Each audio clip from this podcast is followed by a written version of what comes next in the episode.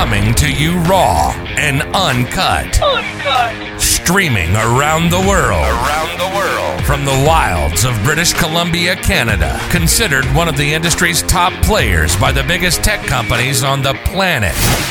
Your go to source for e commerce supremacy. And your host of E Commerce All Stars, Brendan Moskwa.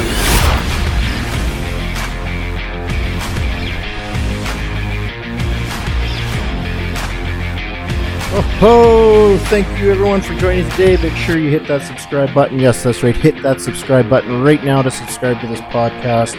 Uh, make sure you also head over to my website, nadimo.com, N-A-D-I-M-O.com, for some excellent resources, guides, webinars, you name it, it's there for you for free. Enjoy the show.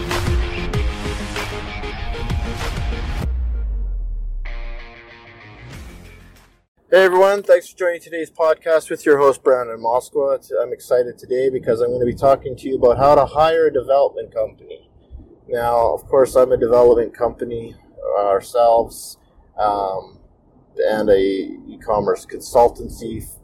That said, um, the reason I want to talk to you about hiring a, a development, not so much a development company, but a, de- a developer, um, is because in many cases there are in many cases, if you have a development firm on hand, it could save you a considerable amount of money to to downsize that to one reliable developer or a developer and a e-commerce consultant like myself, of course. Um, but that said, I guess what I'm getting at here is there are opportunities out there to hire a decent developer at a at a rate that's going to work for you, um, as opposed to some of the high rates that the firms charge out at, uh, bill out at, and save yourself some money and still have a, an amazing e-commerce operation. So, um, the first thing you want to do is identify the skill sets that you're going to need. So you need to evaluate what platform you're on. Are you using an open source platform? If you are, that's fantastic because you've got unlimited capabilities of what you can do. You also have over 20 access to over 27 million different developers if you're on an open source platform, um, as opposed to something like Shopify or something like that. That said, um, sometimes it's just not in your cards to to move off of Shopify um, at the time, and so you you need to try and evaluate what you're going to do with remaining on the Shopify platform. So you need to know what the platform is because the platform is going to allow you to identify who and what you're looking for in the developer. Um, and so, for example, if you hire a PHP developer or an open source developer for Magento or for even for WooCommerce, you're going to get a mix, a match, because the problem is, is that you need to find somebody still who is very familiar with e-commerce and very familiar with specifically with the platform of choosing. Um, I have ran into a lot of companies that have sites built on WordPress and then WooCommerce as a back as a plugin, um, which isn't a bad thing. Uh, although the thing to keep in mind with that is just because a developer knows WordPress does not mean that they know WooCommerce or the intricacies of the e-commerce space um, and development space. So just because there's 27 million developers in open source available, it does not necessarily mean, even though it's a fact I love to use, it does not necessarily mean that there's 27 million developers out there who are going to understand and be able to deliver for you. So, I mean, you do have to keep that in mind.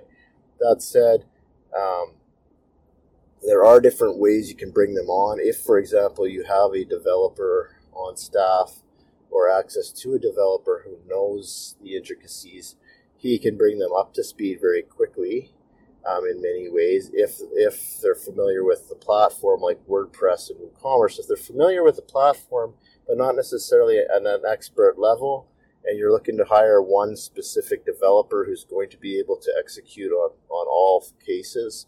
Um, for example, let's use the example as a of a restaurant um, if you want to ha- hire a your master chef, but you can't quite afford a master chef, sometimes you bring in a chef, a master chef to help train your sous chef, who's going to then take the role and reins. Um, so those are different ways to do it. Um, so one way is to bring on an expert specifically in that space. Now, if you already have a developer on board or a development firm, uh, in many ways, there's got you can migrate and, and utilize the existing resources that are available to you to bring this person up to speed. And in other cases, you may not be able to do that. Um, but regardless, what you want to do is find somebody with the skill sets that you require. And like I said, platform first. So make sure they know they know that that platform inside and out. And there's different ways you can do to test these people out to see if they truly know throughout the interview process, truly know what they need to know to do that. Um, now you can, you know, look at some of the sites, for example, of things that you want to replicate or do with your site, and in the interview process, ask them how would they go about creating this kind of functionality that you're dreaming of or you have an example of, um, and see what their answers are. And again, this is I know that there's a lot of developers overseas, and there's a lot of developers in with depending on where you're listening to this from within the United States or within uh, Europe or, or even within Canada, wherever there are a lot of developers all within your own country and within your own locale as well. I mean, there's 27 million open source developers out there. Of course, there's going to be a lot within your locale. That said, I don't necessarily recommend hiring somebody who's going to work out of your given office um, I mean, developers are a unique breed in their own, or they personally, a lot of them prefer to work nights or work different crazy weird hours. Um, you know, it just all depends. And so the thing about it, though, is you do, with that in mind, one thing you do need to make sure of is that you can get a hold of them when you need to get a hold of them. So if you're hiring somebody overseas from where you are, and they're on a completely different time zone, that's okay as long as you when you make sign that agreement or contract with them they are going to be working in that your time zone so you can reach them should a problem happen to your site. Uh, or you just need to urgently reach them and you don't want to have to be waiting till you know the very the next day in some cases or or late late at night your time or whatever the the situation may be um, so you make sure that you they will be available in your time zone. Okay. Um, I am not a fan of hiring agencies.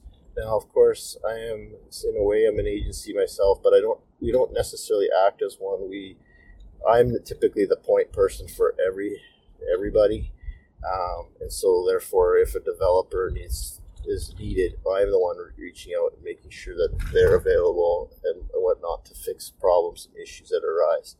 Um, and the reason for that is so that I can have, so that I can, it's quality assurance essentially is why I do it that way. That said, when you're hiring a developer, A, look for the right platform and expertise within that platform. And secondly, look for availability in your given time zone that is a very, very important aspect to make sure of, um, and that they'll be available to you.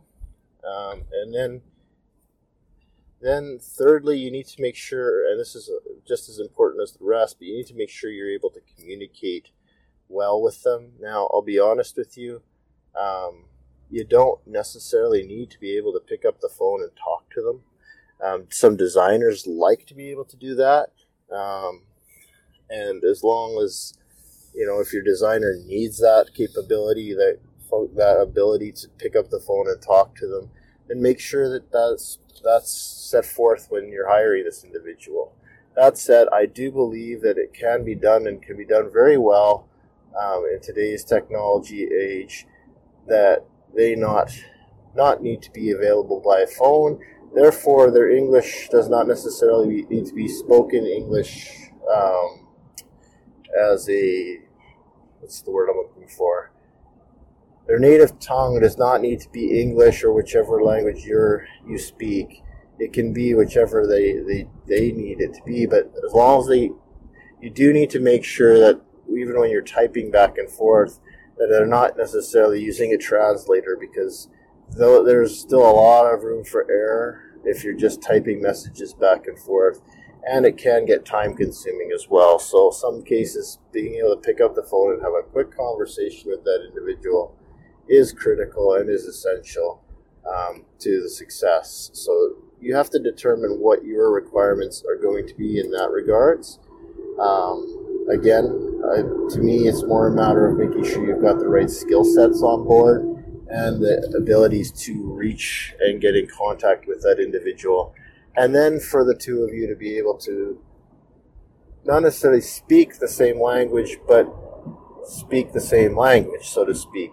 I mean, you need to be able you need to be able to communicate flawlessly uh, without uh, without any issue. And I mean, I've had just as much trouble with English to English um, Canadian to Canadian developer as I have had with with English to Ukrainian or or what have you um, on uh, via Skype messages. So it's really a matter of how you want to communicate with that individual, what level of comfort you have with the various communication tools, and that sort of thing. So again, it's one get them on get someone with the right platform experience and experience like right experience level within that platform hire somebody who's available in your time zone and your and your working day and hire somebody who has uh, then you have to focus on communication being a very integral part of, of the operation um, and ability to work work as a team now teamwork with developers, I think, is important to some extent. Teamwork with developers is very difficult. I think of it more, I mean, baseball is a very team oriented piece. However, when it comes to, and I'm a baseball fanatic and a, old, I used to be a scout for this, uh, for the, I ran into blur upon who I used to scout for, for the San Diego Padres. That said, the thing about it you need to remember there is that um, baseball is a team sport, but it's also a very individual sport. And I think that's the same within the development space. Developers work individually very, very well, typically speaking.